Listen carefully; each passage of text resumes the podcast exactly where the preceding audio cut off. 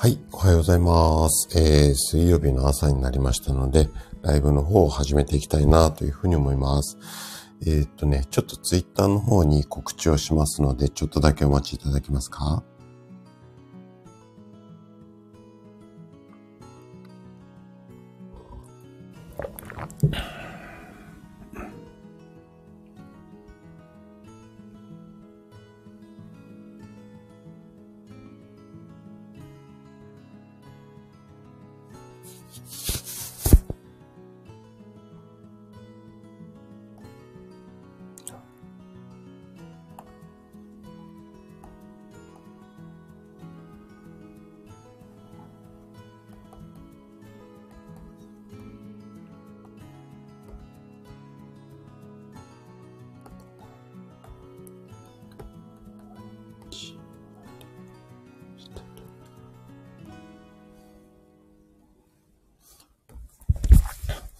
はい、すいません。お待たせしました。パタパタしちゃいました。改めましておはようございます。体質改善の専門家、高田です。師匠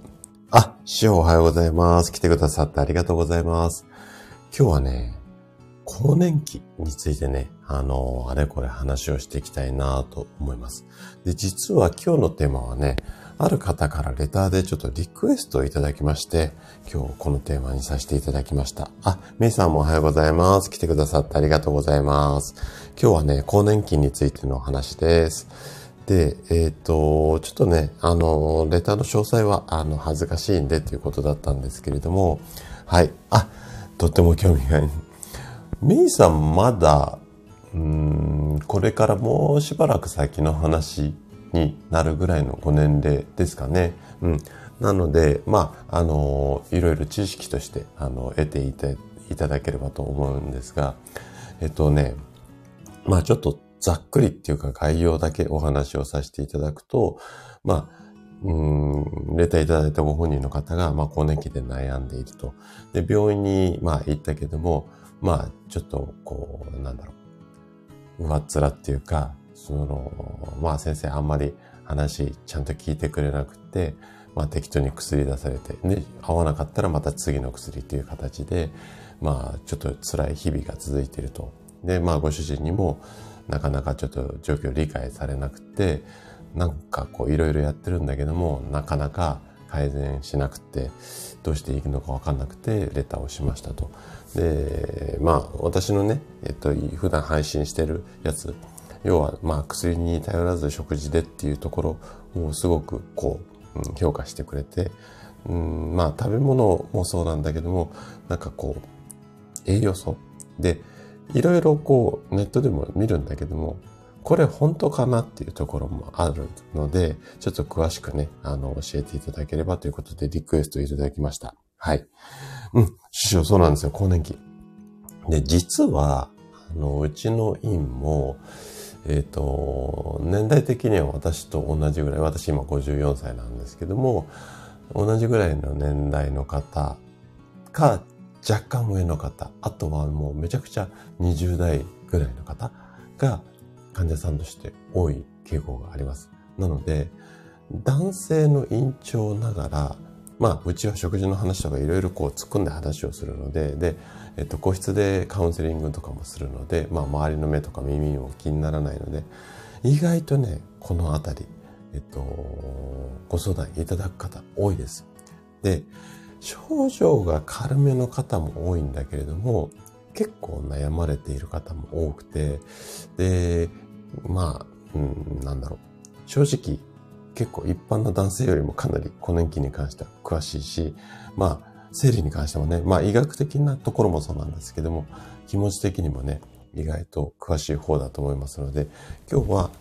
一般的な教科書のところと、ちょっと突っ込んだところを、あれこれ話をして、で、リクエストもあったので、どんな栄養素がどう効くのか、このあたりをね、ちょっと深掘りして話をしていければなというふうに思います。で、あとはおまけコーナーはまたいつものようにね、ツボなんですけれども、更年期の症状だったりとか、あとね、生理痛のあたりに効くようなツボをね、3つほど最後に紹介したいなというふうに思います。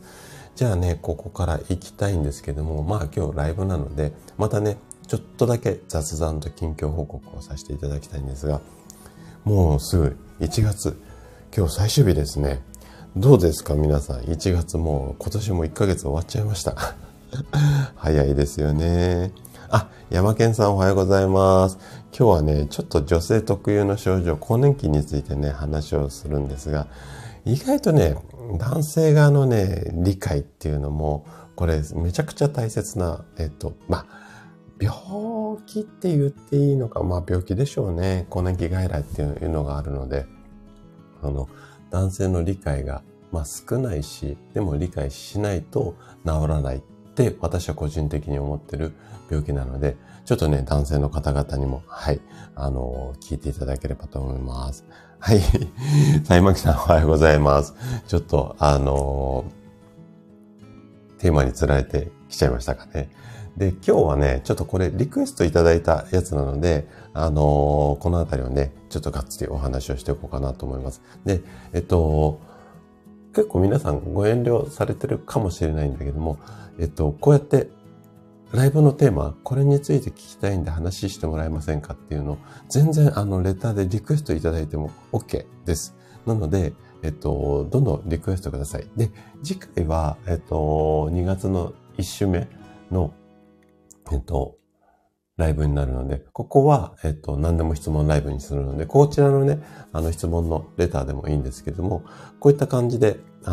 質問ライブじゃなくても、こういうことに聞きたいんで、で、通常の配信だと大体5分から私10分ぐらいなので、なかなかね、突っ込んで話できないんですけども、ライブだと1時間ぐらい、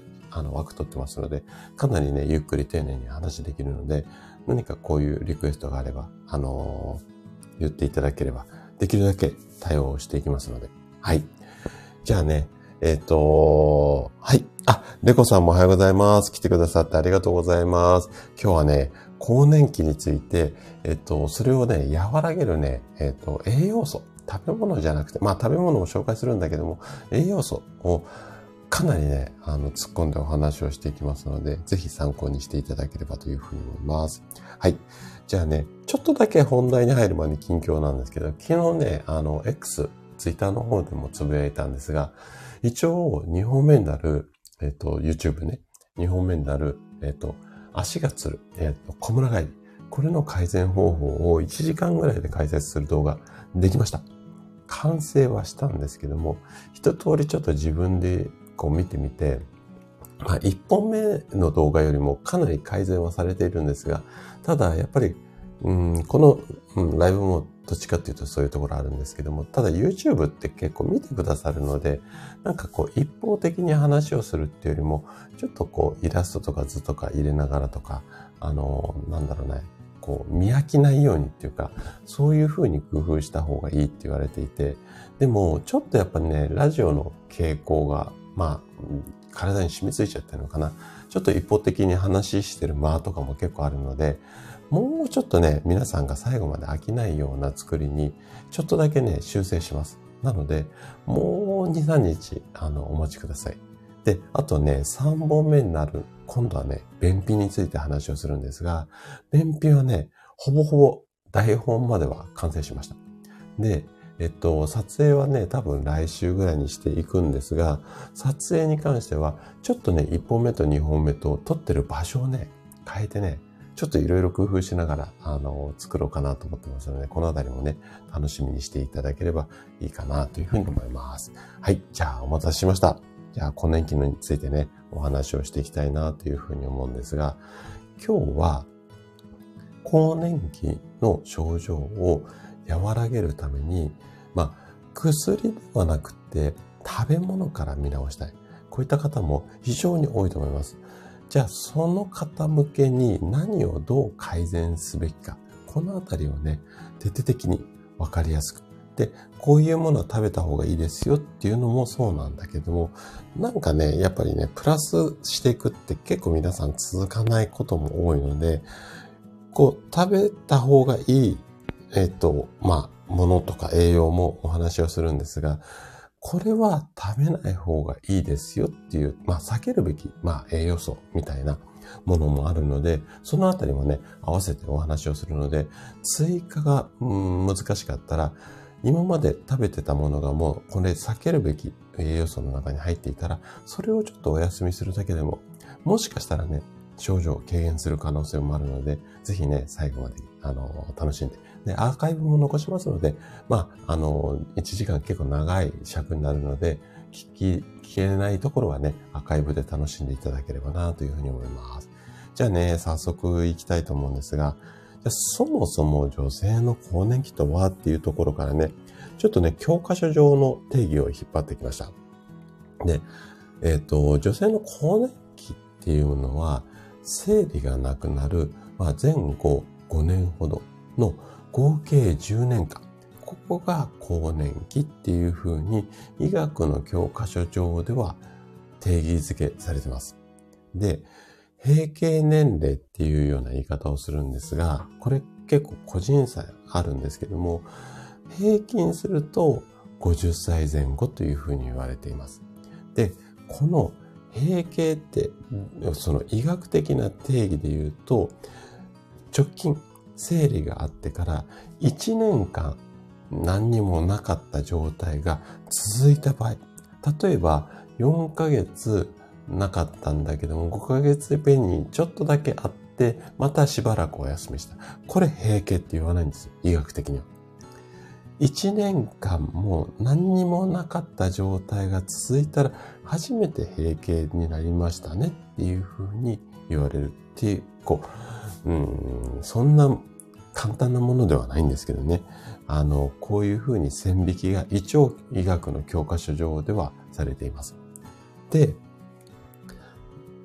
平均すると50歳前後なので、50歳の前後5年ずつ。だから45歳から55歳。ここが、更年期と言われる、ターゲットゾーンというか、皆さんがこう思われる更年期っていうのは、だいたいこのぐらいの年齢ですよっていうふうに、言われています。ただ、今、うちの院に来院されている患者さんでもいらっしゃるんですが、40代前半、もしくは30代後半ぐらいでも、ちょっと更年期っぽいような症状、もしくは、ちょっとね、生理が来たり来なかったりとかっていうのが出てきている方もいらっしゃいます、実際に。で、この45歳から55歳っていう定義づけって、私が勉強した頃、要は10年ぐらい前、医学の教科書上はこれが定説で、世の中もそうだったんですけども、世の中結構変わってきてるので、個人的な感覚なんですけど、ちょっとね、5歳ぐらい前倒しになってるんじゃないのかなと思います。なので、40歳から50歳ぐらいまで、ここがね、更年期のターゲットゾーンに今、現状はなってきているんじゃないのかな。これが私の肌感覚です。でも、じゃあ、50歳までで、そういったことがある程度あって、で、その後、人生100年時代って言われるので、50年あるわけじゃないですか。ちょうど半分ぐらいのところで女性体変わるので、残りの半分をどう元気に過ごすかってめちゃくちゃ大切になるので、この更年期で女性にとっては体の変化って大きい山が3つあるっていうふうに言われてるんですね。で、まず1つは生理が始まるそのタイミングですね。思春期ぐらいのタイミング。で、あとこれはちょっと個人差があるんですが、妊娠出産したタイミング。で、あともう一つが、この更年期のところです。で、全部ね、やっぱね、生理が絡んでくるんですよ。なので、女性の体と、いわゆるホルモンバランス、ここはめちゃくちゃ大切になるので、この更年期に関しても、ポイントは、ホルモン、になります。中でも、女性ホルモン。で、ホルモンっていろんな種類があるんですけども、この中の女性ホルモンが出づらくなって、できて、で、更年期っていう症状が出てきますよっていうことです。じゃあ、なんで女性ホルモン出づらくなっちゃうのっていうと、卵巣、卵を作るところありますよね。あそこの機能が、その40、教科書上で言うと45歳から55歳ぐらいの時に、ガクンってやっぱ衰えてくるんですよ。で、この卵巣でこの女性ホルモン作られていますので、機能が減るので作る量も減ってきます。そうすると脳みそがエストロゲンが不足しているよっていうことを察知をして、もっと出せ、もっと出せって言って、この卵巣さんに指令を出すんですよね。で、脳から言われたんで、もう脳の命令って体の中では絶対なので、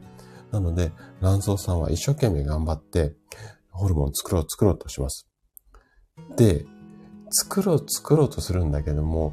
やっぱりね、作りすぎちゃったり。で、作りすぎちゃうと、今度、あ、やべえ、作りすぎたな。ちょっと減らそうかって言って、急に減らしたりして。で、こういった感じで、今まで定期的にきちんと出ていたものが、ドバって出たり、出なかったり。この辺が、バランスが崩れることによって、体が変化してくる。これが、更年期の、簡単に言うと、こういった仕組みなんですよ。なので、このエストロゲンの量をいかに安定させていくのか。ここが更年期の症状を和らげる。ここと大きく関係してきます。ここまでなんとなくイメージ湧きますかね。なので、要は卵巣さんが、頑張れるか頑張れないか。あとは脳みそがきちんと指令が送れるか送れないか。この辺が結構重要だったりするんですよ。で、よく、この後の栄養の話でもするんだけども、女性ホルモンが足りなくなるから女性ホルモンの元を入れればいいっていうふうに言われることが多いんですね。この更年期の、症状改善じゃん。で、これ半分正解なんだけど半分間違っていて、これ、一生懸命、卵巣さんが頑張れる状態っていうか材料を入れたとしても、卵巣の機能っていうのもそうなんですが、あともう一つポイントとなるのは、脳みそがちゃんとエストロゲンに、ちゃんと今やめろ、今出せっていう指令が送れるかどうか、ここのコントロールっていうのもめちゃくちゃ大切なんだけども、ここね、ほとんど無視されてます。で、お医者さんもここら辺知りません。なので、ただ、エストロゲン、その女性ホルモンの元を食べれば症状は和らぐかって言ったらそんなことなくって、脳みそがちゃんと指令を送れるような状態を作ってあげる。ここがめちゃくちゃ大切になります。じゃあ脳みそがしっかり指令出せるためにはどうすればいいのかっていうと、これは自律神経を安定させるっていうことなんですね。はい。ここまで。これね、ネットにも書いてないです。ほとんど書いてないです。ただ、めちゃくちゃ大切なことなので、で、今、更年期を和らげるっていうふうに、一般的に言われていることをやっても改善しない場合っていうのは、この脳みそさんの指令がうまくいってないケースもあるので、ここはね、女性の方結構要注意です。で、ここをしっかりサポートっていうかコントロールするのを手助けるのが男性の役割にもなりますので、男性陣の方もここはね、女性一人ではできないところなので、私たち男性のサポートが必要になるっていう、こういった感じなんですよね。はい。〇〇さんおはようございます。そうなんですね。はい。冬場はね、どうしてもね、やっぱり血流悪くて足つる方多いので、特にね、冬場は気をつけた方がいいかな、なんていうふうに思います。で、今日はね、女性の更年期について今話をしたんですが、なんで更年期の症状が起こっちゃうのかっていう仕組みをね、ネットには書いてない情報も含めて、かなり今わかりやすく、お話をしました。なので、この辺はね、もうちょっと必聴だと思いますので、この自律神経っていうポイント、ここを大切にするんだけども、でも自律神経ってなんかぼやっとしてるじゃないですか。なので、もうちょっと噛み砕いて言うと、脳みそがエストロゲンを出せ、今は止めろ、この指令をちゃんと出せるようにすることが症状改善につながるんだよ。ここはね、しっかり今日覚えていただければなというふうに思います。はい。じゃあ、更年期になると、どんな症状が出てくるのか。で、一般的に言われているのは、まあ、心の部分っていうか、日常生活に支障がある部分ですよね。例えば、イライラしたり、物忘れがあったり、ちょっと鬱っぽくなったり、あとは、不眠だったり、あとは、まあ、動悸がしたり、汗が出たり、いわゆるホットフラッシュってやつですよね。で、この辺は、ドキドキしたり、汗が出ちゃったり、ほてってきたり、この辺がね、今言った自律神経とめちゃくちゃ絡んでくるんですよ。なので、この自律神経のところにアプローチがしっかりできれば、このホットフラッシュ系は確実にね、楽になります。はい。で、じゃあなんでのぼせだったり、汗とかね、ほてりとか、心臓ドキドキとか、この辺が自律神経ってここまで言い切れるかっていうと、この自律神経さんの働きとして、体温を調整したり、で、体温が上がりすぎると汗出して体温を下げたりとか、この辺をコントロールしてるのが自律神経さんの働きなんですよ。はい。なので、自律神経のバランスが崩れちゃうと、この辺の症状が出てくる。あとは、結構、うちの院で相談多いんですが、例えば、頭痛、あとはね、肩こり、あと関節痛。このあたりがマッサージしてもなかなかいい状態が続かない場合。で、ある程度、更年期の年齢に差し掛かっている場合の方に関しては、更年期に対するような、要はそういう自律神経系のアプローチとか、栄養系のアプローチをすると、あんまりマッサージしなくても、頭痛とか肩こり治っちゃう方、まあ治っちゃうというか楽になっちゃう方、結構多いです。で、他のマッサージ屋さんとか整体院行ってもなかなか治んなかったんだけども、先生に食事見てもらったら頭痛も楽になったし、肩こりもね、肩も調子いいのよっていう方がめちゃくちゃうちの院にはいます。なんで先生ゴッドハンドって言われるんだけど、いや全然私のマッサージの技術がうまいんじゃなくて、これはそういって自律神経のアプローチとか食事のアプローチで更年期の方の治療ができたからなんですよね。はい。なのでそこはね、ちょっと患者さんに言わないで黙っているんですけれども、なんだけども、こういったね、いろんな症状が出てきますよ。あとね、人によってはね、湿疹とかね、かゆみが出たりとか、あとは、この辺はね、ちょっと朝の時間帯、まあ、でもね、結構、生殖器のトラブル多いです。で、尿漏れだとか、あとは頻尿。この辺のトラブルって、やっぱり、卵巣のところが、やっぱり機能が低下してくるので、この辺結構出ます。で、特にうちの院はね、全国的に統計取ってるわけではないんですが、特にうちの院の女性の患者さんでは、結構、頻尿のね、ご相談多いです。はい。なので、もしその辺が、あったら、もしかしたら、この更年期の治療をしっかりケアをしていくと、この辺の症状も緩和されることもありますので、わかりづらかったら、レターとかでご質問いただいてもいいので、この辺はね、まず何が原因でこの症状が起こっているのか、その原因とね、犯人探しが結構大切になりますので、犯人探し、なかなか一人でやるの難しいので、まあ、わかんなかったらご相談いただければなというふうに思います。じゃあ、更年期かも私って思ったら、どういうふうに対応をしていけばいいのか。ここについてね、話をしていこうかなというふうに思うんですが、ここまでなんとなく大丈夫そうですかね。はい。もしわかんないところとか、聞きたいことがあったら、コメント欄で質問いただければ、はい、その場で回答させていただきますので。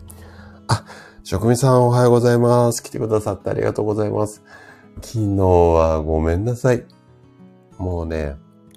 ライブ行くつもりでした。6時前ぐらいから、今日職味さんのライブだなと思って。で、ちょっとカタカタ作業始まったんですよ。で、作業していって、で、ふって時計見て、今日は月曜日だから職人さんのライブ明日かってなんか思っちゃったんですよ。で、普通通りまだできるわって言ってカタカタやって、で、一段落して7時過ぎぐらいか。で、ちょっとスタイフの方も、なんかね、普段配信聞いてる人とか、ちょっと手休めながらね、見て、あ、ライブやってたの、あれ？あ、今日火曜日だったんだっけ？みたいな、そんな感じでした。はい。すいません。もうね、鳥年なので、3歩歩くと忘れるじゃないけれども、特に今ちょっと、私は、男性更年期なので、まあ、物忘れ激しいんで、ごめんなさい。でもアーカイブでちょっといろいろと楽しませていただきました。ありがとうございます。はい。あ、ポテちゃんもおはようございます。今日はね、更年期についていろいろ話をしています。で、今のところまでで、更年期ってなんで起こっちゃうのかな。ね、症状なかなか改善しない人には、意外と理由がありますよっていうところ。で、この理由に関しては、ネットとかにあんまり書いてないことなので、しっかりわかりやすく話したので、もし聞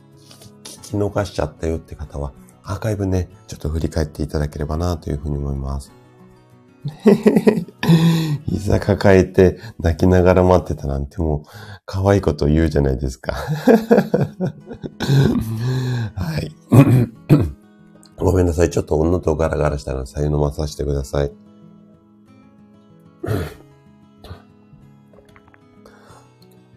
じゃあね、更年期かもって思ったら、どういうふうにケアをしていけばいいのか。で、一般的には、病院に行くか行かないかっていうところなんですけれども、まあ、病院に行くことも、まあ、悪いことではないと思います。で、厚生労働省さんの調査によると、更年期症状を自覚しているのに病院行かない人、これはね、大体ね、その更年期って言われてる人のを中としたら、そのうちの8人ぐらいは病院行かないよっていうようなデータもあるみたいです。ただ、まあ、この辺ね、どういうふうに調査したのかっていうのがちょっと深掘りして書いてなかったので、何とも言えないところがあるんですけれども、なので、で、病院の治療、まあ、基本的にはお薬になるんですけれども、これ、保険効く薬もあります。正直。なので、すごく辛い症状が出ていて、日常生活もままならないって言った場合は、まずは、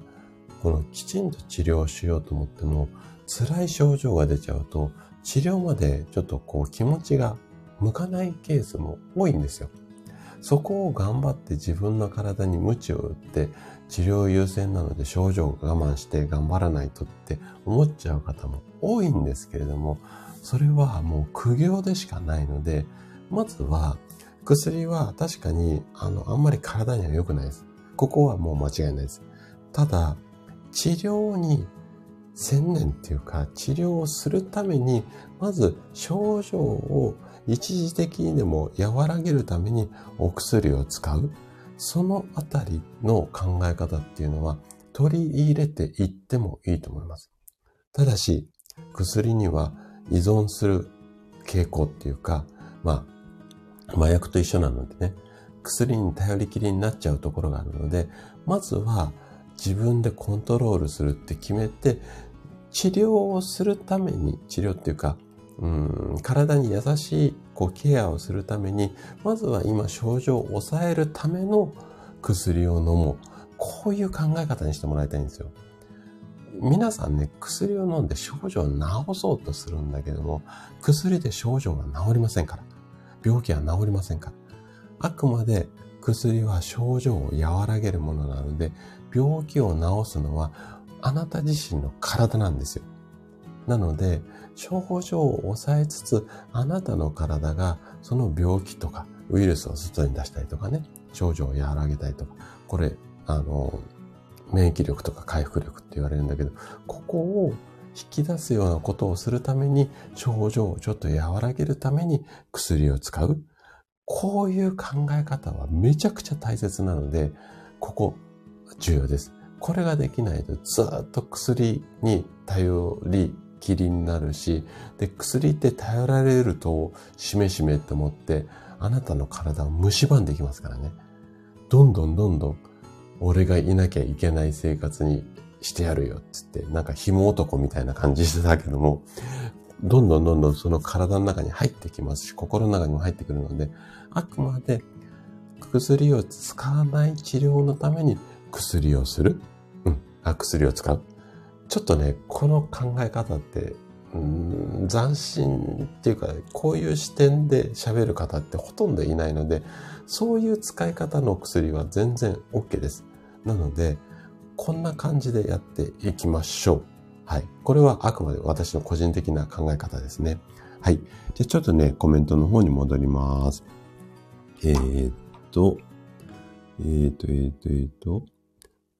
どこまで行った?あ、ヤナさんおはようございます。もう相変わらずの満員でした。ご苦労様です。はい、ツイッターの方はいつも拝見しています。ちょっとね、今日はね、更年期の話題なんですけれども、参考にしていただければ嬉しいです。はい、師匠も、はい、今日も頑張ってください。いってらっしゃい。メイさんが、去年更年期かなと思って婦人科受診し、血液検査の数値が閉経間際ですと、エストロゲンの薬飲みますかと症状。そうですね。薬でエストロゲンを、増やすこともできるんですけれども、でも、じゃあ、なんでそのエストロゲンが減っているのか。ここに、お医者さんはアプローチしないし、そこわかんないんですよ。なので、お医者さんたちは、血液検査でエストロゲンが減ってますよ。じゃあ、増やすために薬出しますか。こういう勉強してないんだけれども、じゃあ、エストロゲンが減っているからこそ、増やさなきゃいけない。なんだけども、減ってる、原因がわからないで、量だけ増やしていても、また減るじゃないですか。要は、穴が開いたバケツに水入れてる状態ですよね。穴塞がなきゃいけないんだけど、塞がないで、水ばっかドボドボ入れるんです。それが薬なんですよ。なので、症状を和らげるために確かに薬で補充はするんだけども、なんでエストロゲンが、減ってしまうのか。それは卵巣の機能が低下しているんであれば、卵巣の機能を回復するような形の、治療もしなきゃいけないし、もしかしたらさっき言った通り、自律神経のバランスが崩れて、脳みそからうまく指令が遅れてない。そうしたら、そこは、脳みその指令の治療をすることであって、エストロゲンの薬を飲んだりとか、卵巣の治療をすることじゃないんですよ。ここをね、しっかり判断する。ここめちゃくちゃ大切なので、一時的な対応はそれでメイさん OK なんですけども、この原因探し、ここはね、しっかりやった方がいいかな、なんていうふうに思います。はい。なおちゃん先生おはようございます。来てくださってありがとうございます。メイさん。そうですね。薬に、頼らないっていう症状を抑える。あくまでサブですね。はい。で、やっぱり自分の体の中にある免疫力が一番の薬なので、で、しかも無料なんですよ。この薬。なので、この薬の効果を最大限に発揮できるように体を向けてあげる。これがめちゃくちゃ大切ですね。はい。そうなんですよ、なおちゃん先生。薬はね、紐男と一緒で、どんどんつけ上がります。最初はね、1000円貸して2000円貸してなのに、そのうちね、財布の中からね、黙ってね、万件盗んでいきますからね。はい。なので、ちょっとね、この紐男はね、気をつけた方がいいと思います。はい。皆さんどうしてご挨拶ありがとうございます。ちえこさんおはようございます。来てくださってありがとうございます。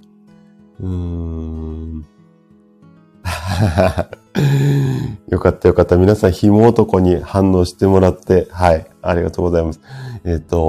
なるべくね、わかりやすい例えと思ってるんですが、今パッと出たんですけども、これイメージ湧きやすかったですかね。はい。そうですね、メイさん、自律神経はね、自律神経もきちっと治すっていうよりも、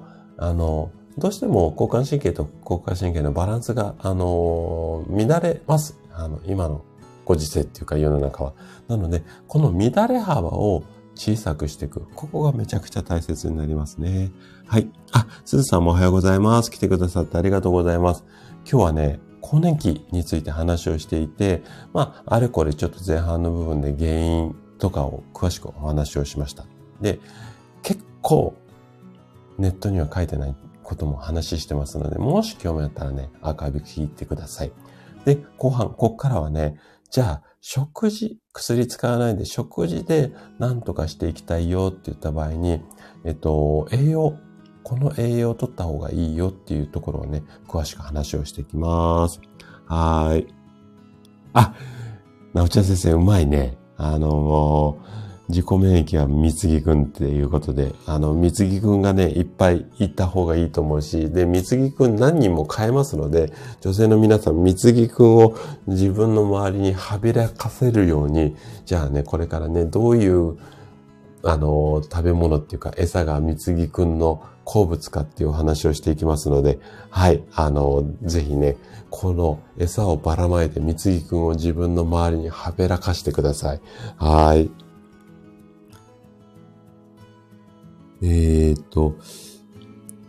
ごめんなさい。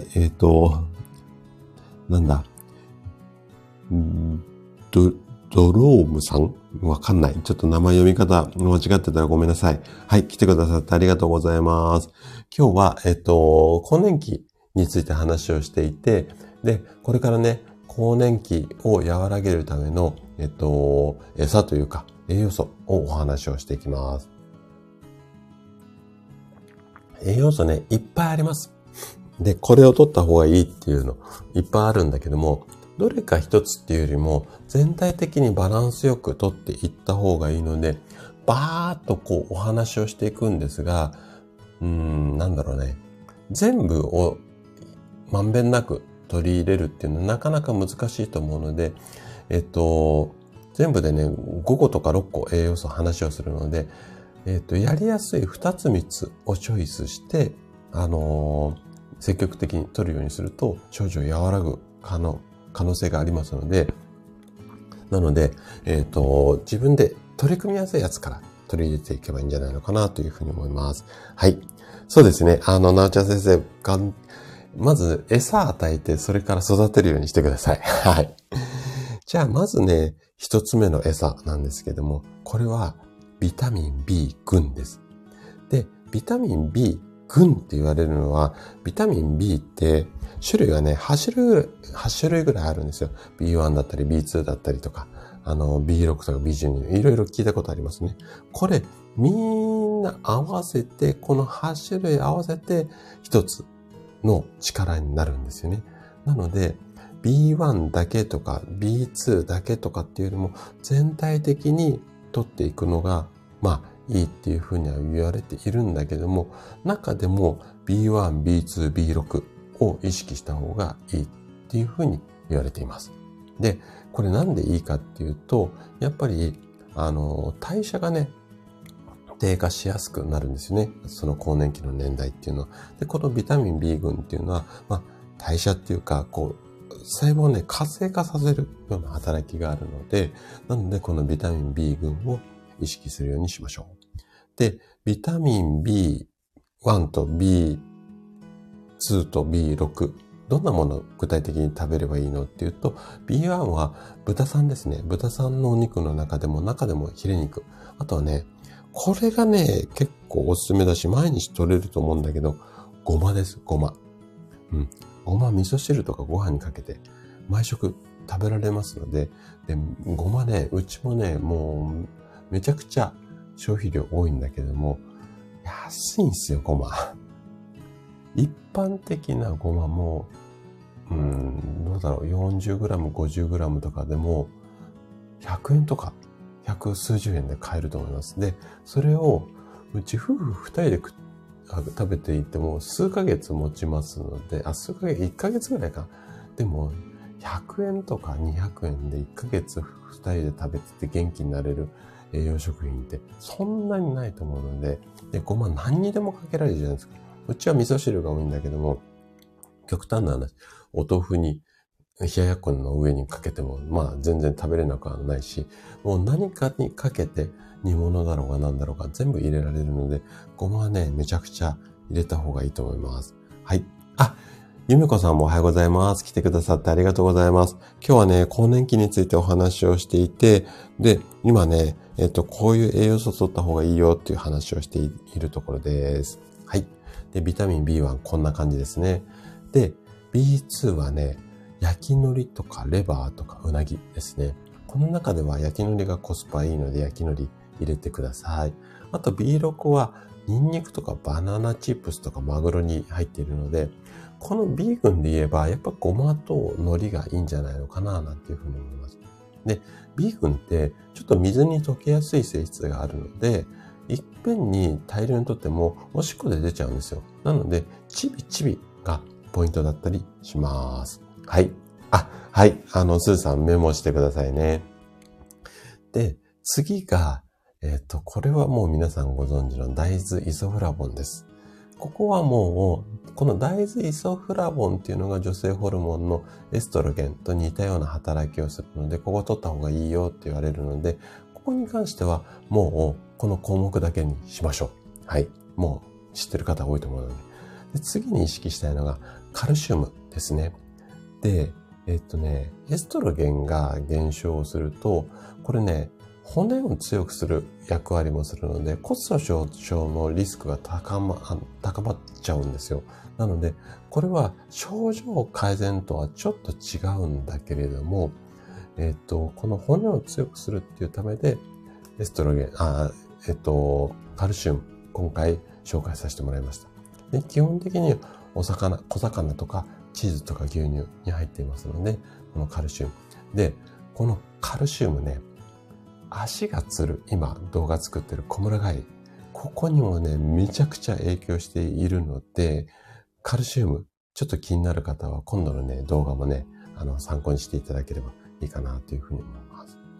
はい。で、次です。次は、もう私のラジオではおなじみのタンパク質ですね。で、なんでタンパク質入れてほしいかっていうと、これはさっき言った、エストロゲンの原料だよっていうところもそうなんですが、自律神経の働きがって話したじゃないですか。で、この自律神経を整えるために、タンパク質ってめちゃくちゃ重要です。で、うつ病っていう病気あるじゃないですか。うつですね。で、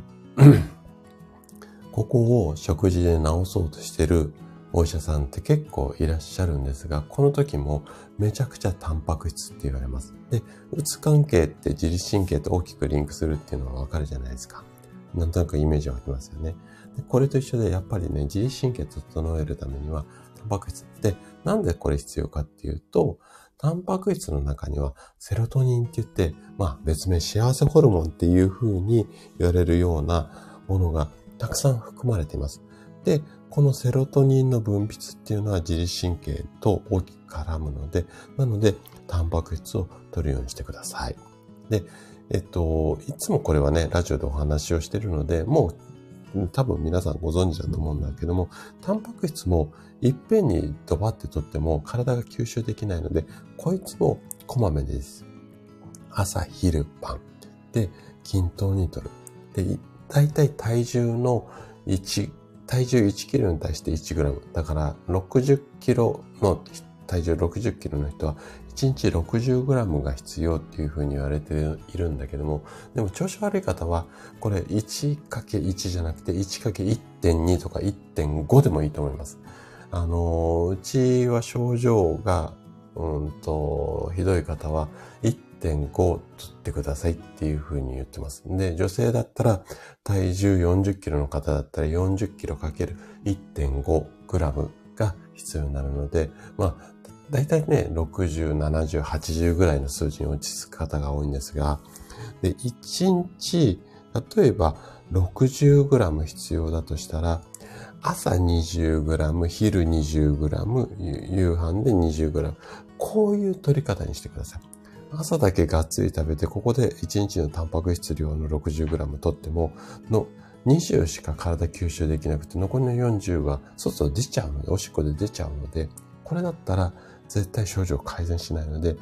小分けに取るっていうことは大切です。はい。ゆきさんもおはようございます。来てくださってありがとうございます。今はね、更年期を症状を和らげるような栄養素を今はね、ちょっとざーっと紹介していたところです。ちょっと途中からになっちゃうんだけれども、あと後半聞いていただけたら嬉しいです。はい。で、次はね、ちょっとね、マニアックな栄養素いきます。今度ね、ビタミン絡みをいきたいんですけれども、ビタミンは3つ意識してもらいたいものがあります。ただ、このビタミンって別名、食味さんなんかはね、もうご存知なんだけど、別名、補酵素って言います。補う酵素って書いて補酵素。で、何を補うのかっていうと、三大栄養素。さっき紹介したタンパク質って、一番こう、大切だよって話したんだけど、三大栄養素と五大栄養素って人間の体で必要なものあるんだけども、三大栄養素が、タンパク質、脂質、炭水化物なんですよ。糖質イコール炭水化物なんだけども、この三大栄養素があって、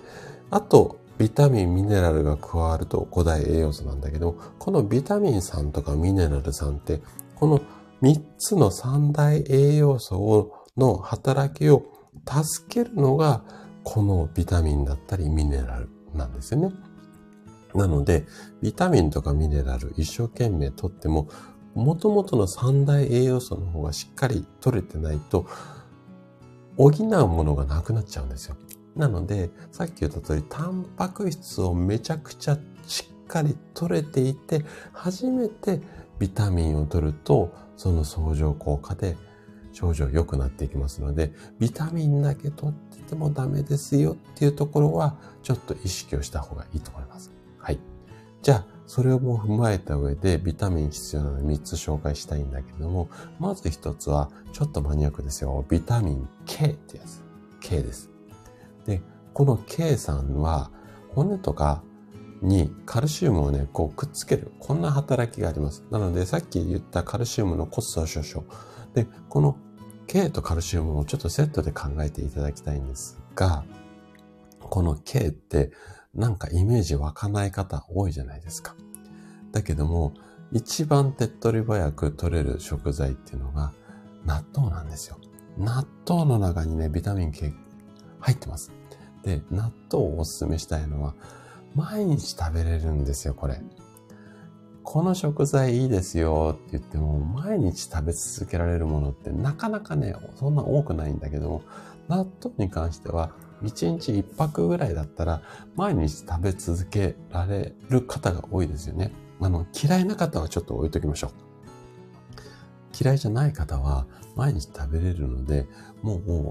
う極端な話なんだけども、タンパク質しっかり入れながら毎朝納豆。だからもう、ご飯にごまかけて、味噌汁の中にごま入れて、味噌汁の具は、お豆腐だったり、この K は、わかめとかにも入ってますので、わかめとか豆腐とか入れて、そこにもごま入れて、で、納豆食べれば、結構いい感じで取れます。はい。で、お味噌汁の中にはタンパク質も含まれているのでね。なので、朝食、和食はね、めちゃくちゃいいんですよ。で、こういう話すると、先生、朝は忙しくてパン焼いてそのまんまなのよっていう方多いんだけれども、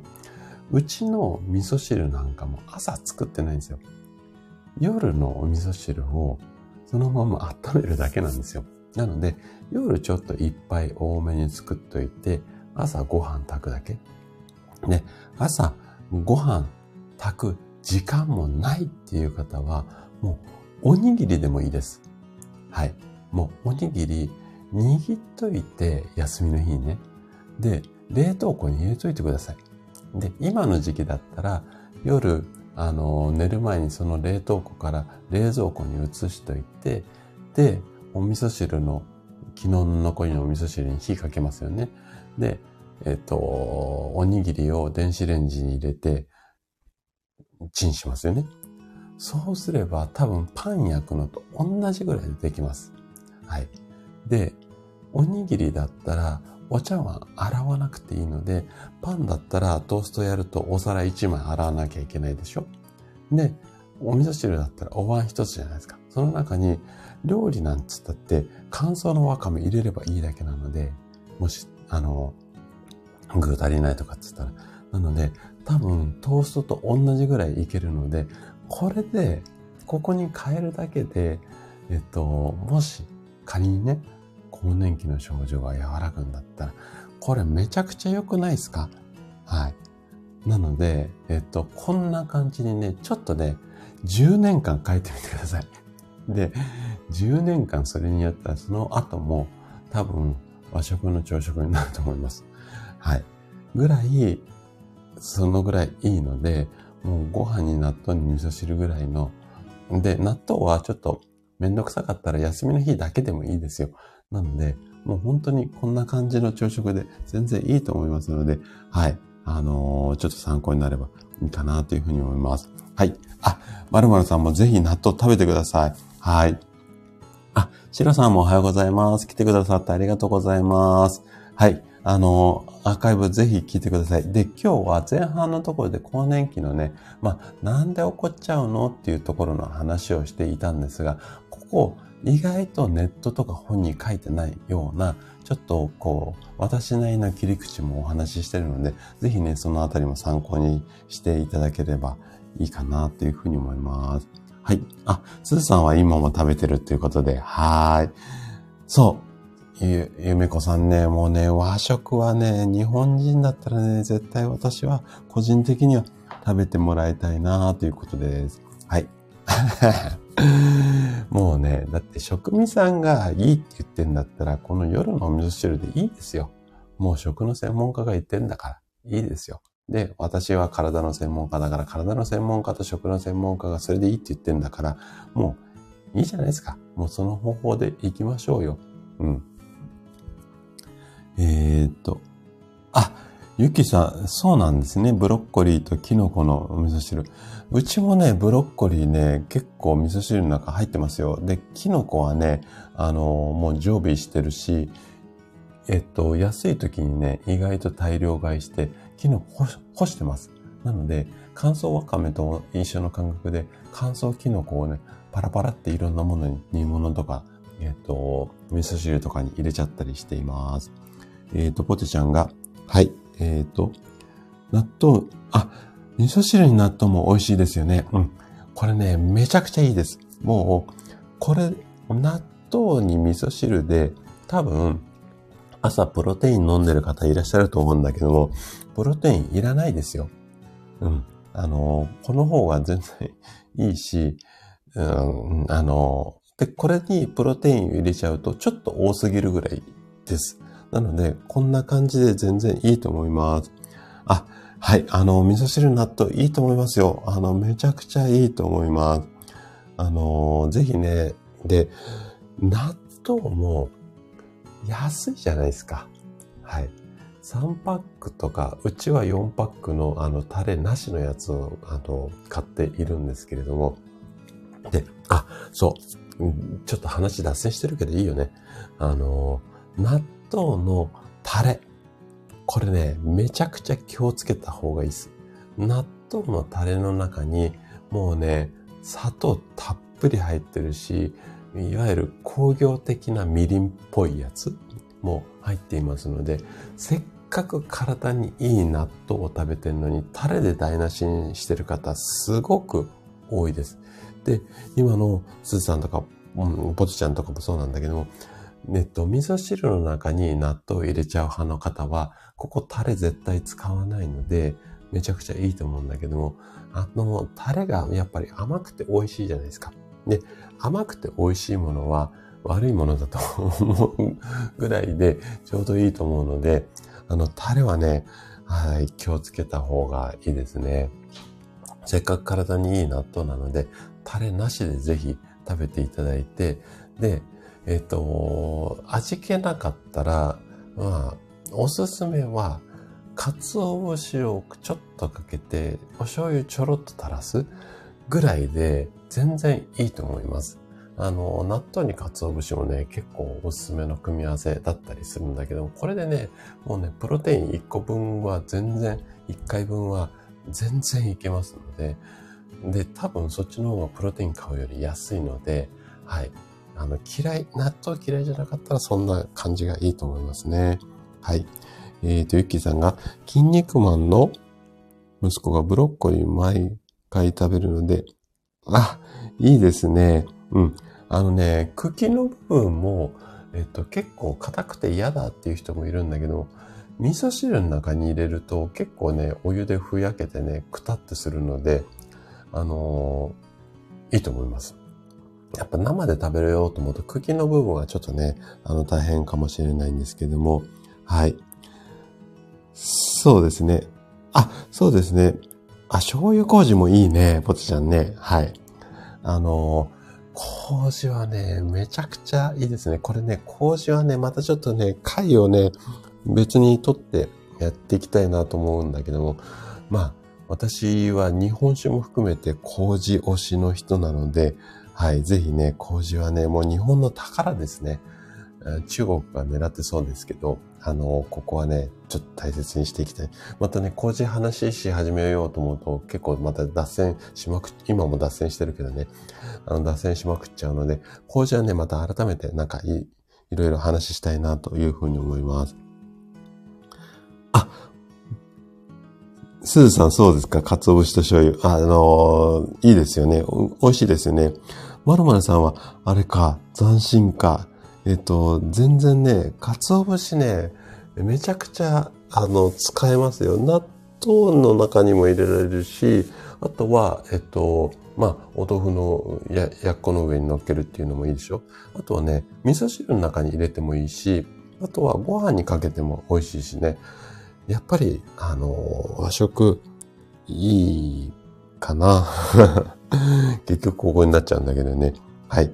そうですね。納豆味噌汁、いいと思います。めちゃくちゃいいですね。これ、日本人、はい、生まれて最高だし、で、しかも、この日本独特のものって、意外とね、お値段お安めのもの多いんですよ。なので、いいと思います。ぜひね、日本人なら日本特有のもの食べたらいいと思います。はい。あ、夏さんも、はい、聞いてくださってありがとうございます。はい。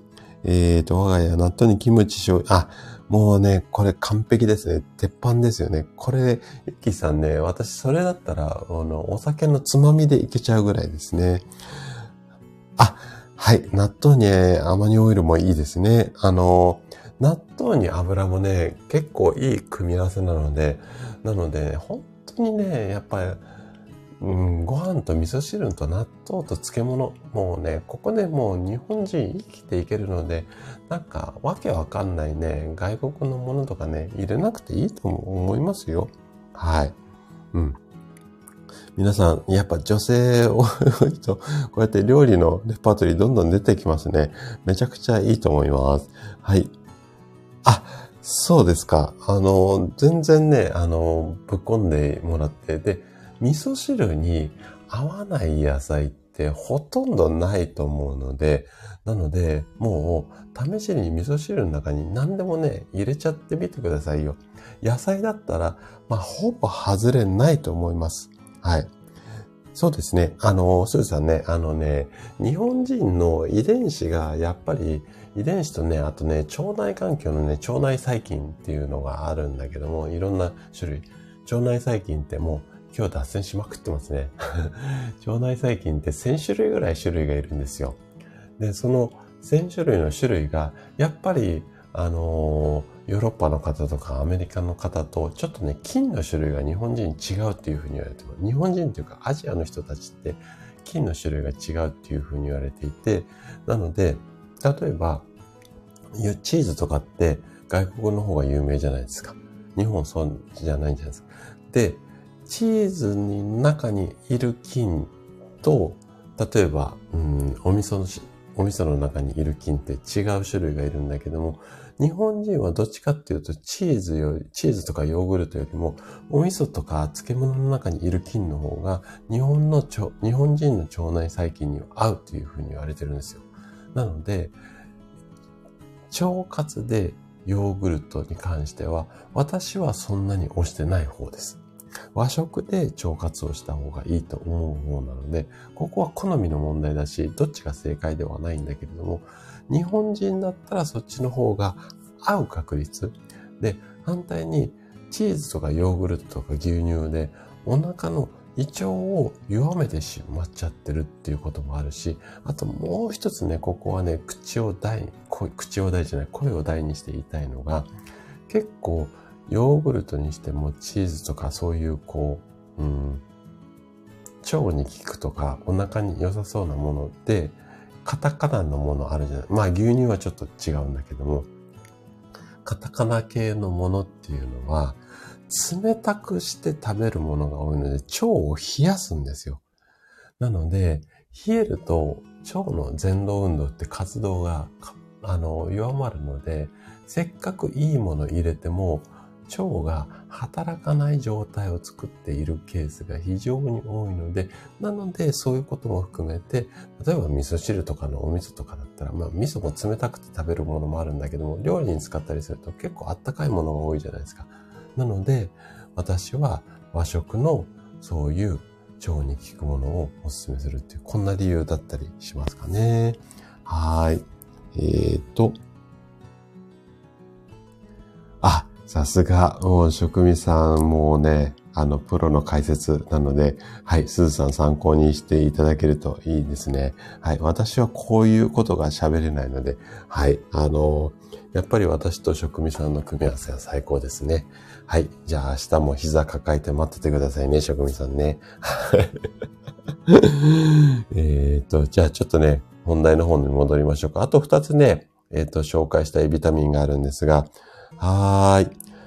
レイさんもおはようございます。来てくださってありがとうございます。今ね、もうだいぶ後半なんですけれども、更年期に効くような栄養素をね、今紹介していたところです。で、前半もね、結構わかりやすく話してるので、レイさんよかったらね、もし更年期の症状気になるようだったら、前半もね、ちょっとアーカイブ残しておくので聞いといてください。じゃあね、K の他に、あと2つね、ビタミン紹介したいんだけども、これはビタミン D とビタミン E です。で、まずビタミン D に関しては、骨を元気にするために、必要なので、これは更年期の症状っていうよりも、骨元気にするためっていう感じですね。で、今度は E です。E に関しては、さっき症状のところで肩こりとか頭痛って言ったじゃないですか。で、いい不足をすると、筋力とか免疫力が落ちてくるので、なので、E を入れたいなっていうところなんですけども、D と E に関しては、ちょっとおまけ的な要素があるので、今日はやっぱり隠れキャラのビタミン K 君。この K 君は貢ぎ君に女性陣は最適なので、ちょっとね、K 君をね、お友達にしてあげるといいんじゃないのかなというふうに思います。あとね、タンパク質はもう貢ぎ君どころか、もうね、いいやつなので、もう本当にね、ずっとそばに置いといてください。はい。レイさんが、更年期の症状らしいものはないので、予防になればね。はい。もうね、そういったことはね、お食事でかなりカバーできると思いますので、ぜひね、ちょっと今栄養素をね、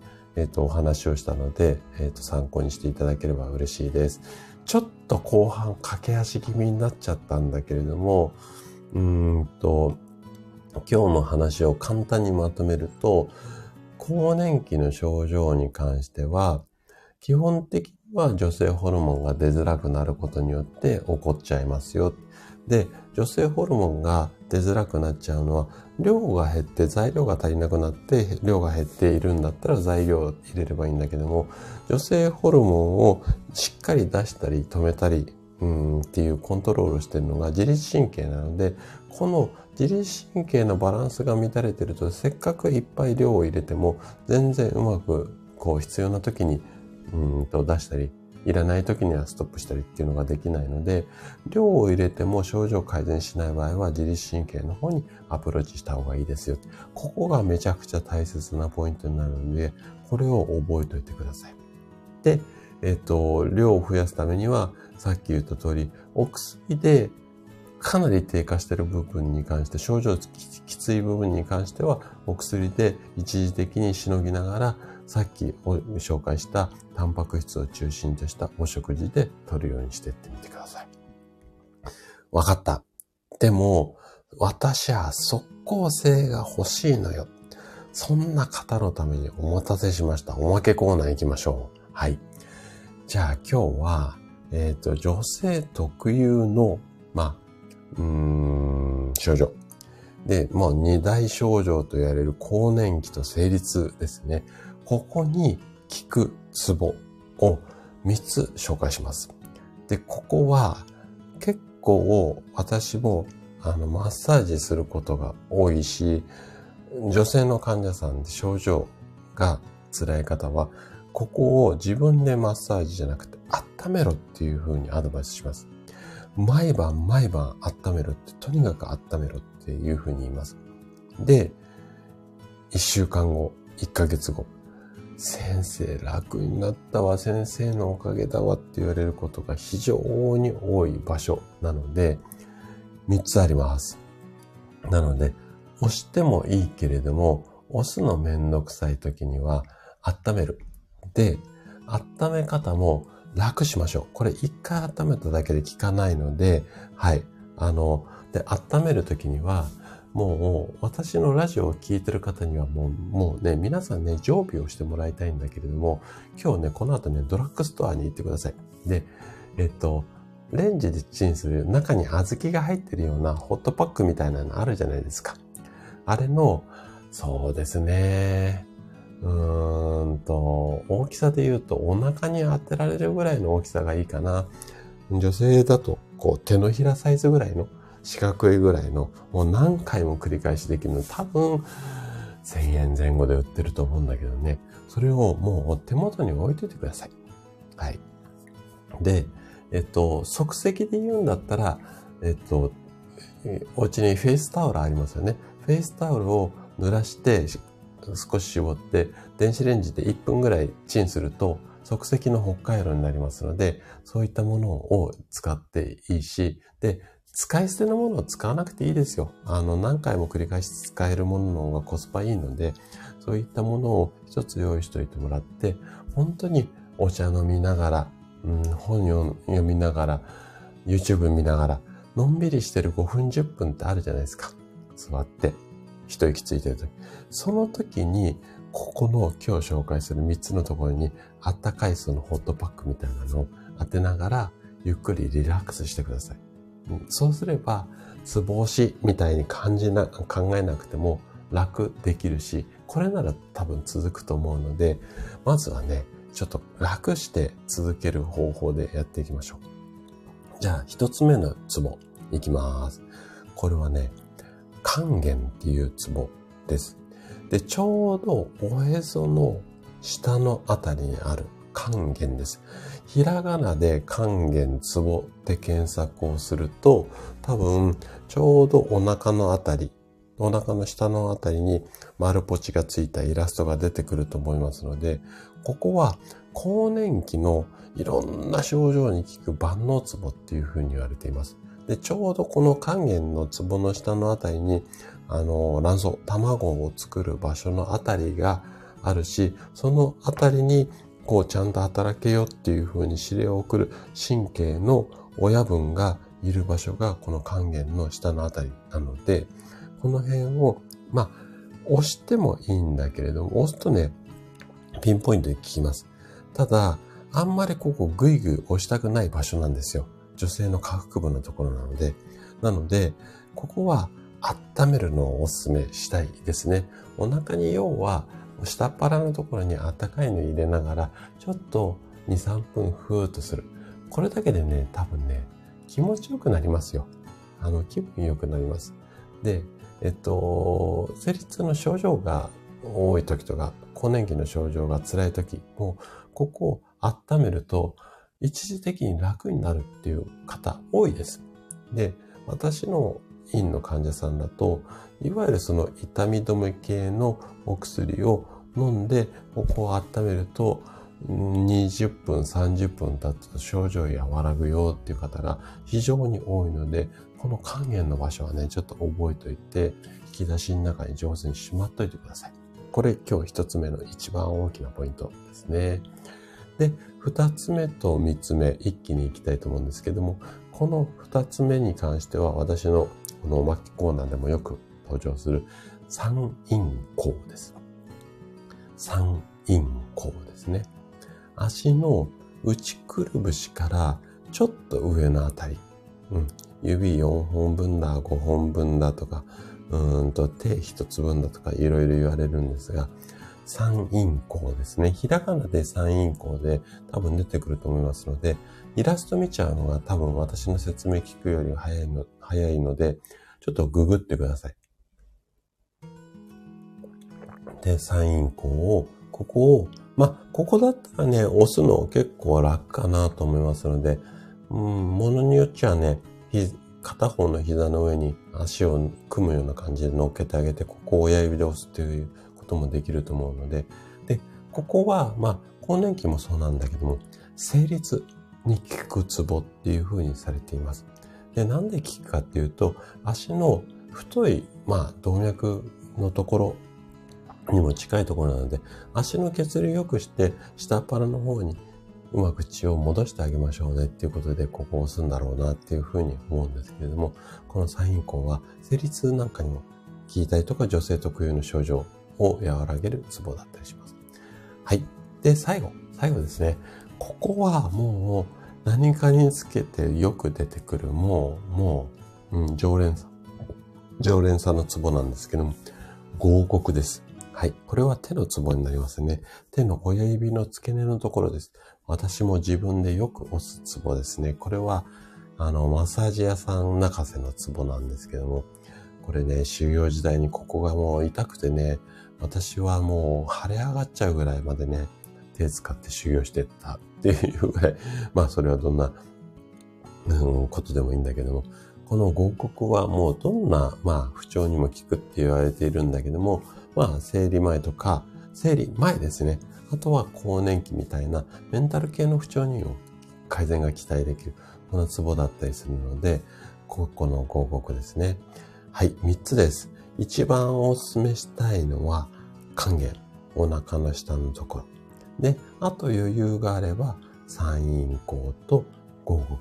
このあたりのツボで、できるだけ、お薬に頼りたくなかったら、お薬飲まずにツボをしてちょっと症状を和らげながら、さっきの、栄養素でうまく、